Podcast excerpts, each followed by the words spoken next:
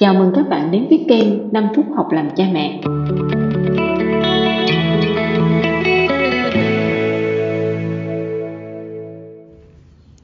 Hôm nay chúng ta trò chuyện về mối quan hệ trong gia đình. Theo bạn á thì vai trò quan trọng nhất của cha mẹ là gì? Là một cái người bạn tâm tình hay là một cái người lớn dẫn đường? Chúng ta hãy thử nhìn nhận xem. Có một cô bé nè, rất muốn mua một quyển truyện tranh mới phát hành phiên bản đặc biệt và khi mà đặt mua trên mạng á, thì nó hết hàng rồi. Tự đi đến những nhà sách gần nhà gần trường á, thì nó cũng hết hàng luôn. Bây giờ chỉ còn cách á, là nhờ mẹ chở đi mua. Và mẹ thì cũng chở đi đó. Nhưng mà đi qua hai nhà sách lớn rồi cũng đều hết hàng. Đứa con á, thì vẫn muốn đi tiếp. Người mẹ thì lúc này bắt đầu suy nghĩ. Trời tối nè cặt xe nè đi tiếp thì cũng không biết là cái nhà sách nào nó có để mà mua. Và lúc này phần lớn là người lớn sẽ nói với trẻ nhỏ là, thôi hôm khác mua đi con. Mà nếu mà con vẫn đòi á, thì đôi khi sẽ bực lên và nói là, có một quyển sách thôi mà con, đâu có quan trọng gì. Ở đây á, tôi không bàn đến vấn đề người mẹ đúng hay con đúng.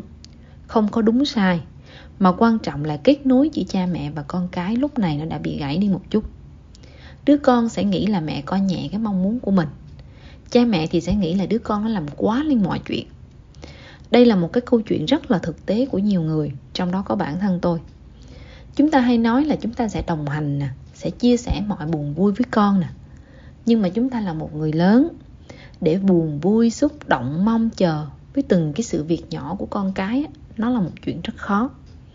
Và người lớn thì đôi khi cũng thắc mắc là phải dạy cho con nó biết chuyện nặng nhẹ chứ, không lẽ cứ để nó buồn vui với mấy chuyện tào lao?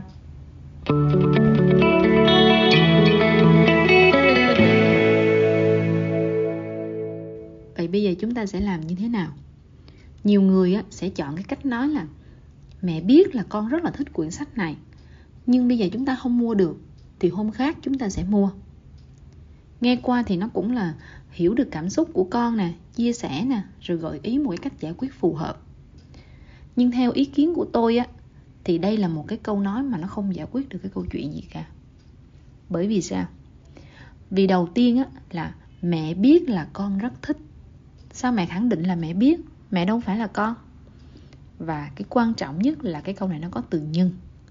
Khi mà bạn nói mà nó có từ nhân á, có nghĩa là cái ý trước á, mẹ biết cái gì đó nó chỉ là ý phụ thôi. Còn cái ý sau từ nhân nó mới là ý chính. Và ý chính là không có được mua.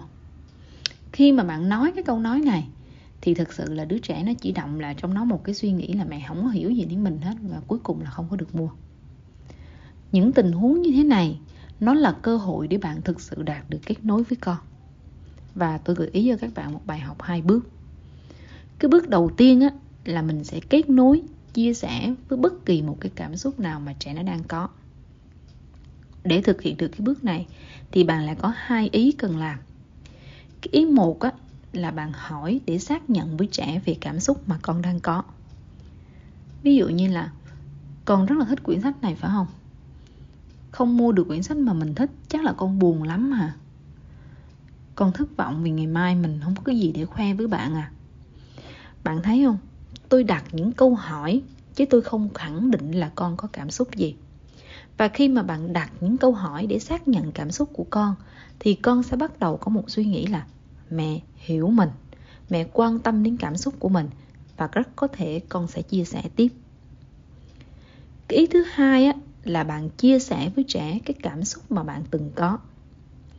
Ví dụ, hôm trước hết hàng á, mẹ muốn mua cái áo đầm mà nó hết hàng, mẹ không mua được, mẹ cũng khó chịu lắm. Nên là mẹ biết cái cảm xúc khó chịu nó như thế nào. Ở đây cái mà tôi biết á, là tôi biết cái cảm giác của cái cảm xúc của nó như thế nào, chứ không phải là tôi biết chắc chắn con tôi đã cảm thấy như thế nào. Và đó chính là thực sự kết nối và chia sẻ đây là một bước rất quan trọng mà bạn không thể bỏ qua. Bởi vì sao? Nếu bạn làm qua loa sơ sài ở cái bước này thì bạn sẽ không thể nào làm một người bạn tâm tình chia sẻ buồn vui với trẻ.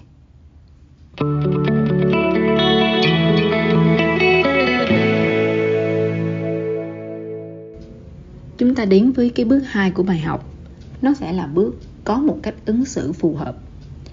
May mắn nhất á, là khi mà bạn đã kết nối được cảm xúc trẻ nó sẽ tự nhận ra ồ mình có cách giải quyết rồi. Điều này nó đặc biệt đúng với người lớn nha các bạn. Rất nhiều người lớn sau khi mà chúng ta kết nối được cảm xúc theo hai ý trên á, thì họ có thể nhận định được là họ nên làm gì bây giờ luôn. Đối với trẻ nhỏ thì đôi khi cái việc còn lại mà bạn cần làm nó chỉ là đặt một câu hỏi theo con bây giờ mình nên làm gì và để là quyền quyết định cho trẻ trong tuần này bạn hãy thử thực hành cái bài học hai bước của tôi. Tập trung nhiều vào cái bước đầu tiên. Bạn nên nhớ rằng á cảm xúc á, thì nó không có đúng hay là sai. Khi mà bạn dùng cái từ nhưng á, thì trẻ nó sẽ có xu hướng hiểu rằng nó đang có một cái cảm xúc sai.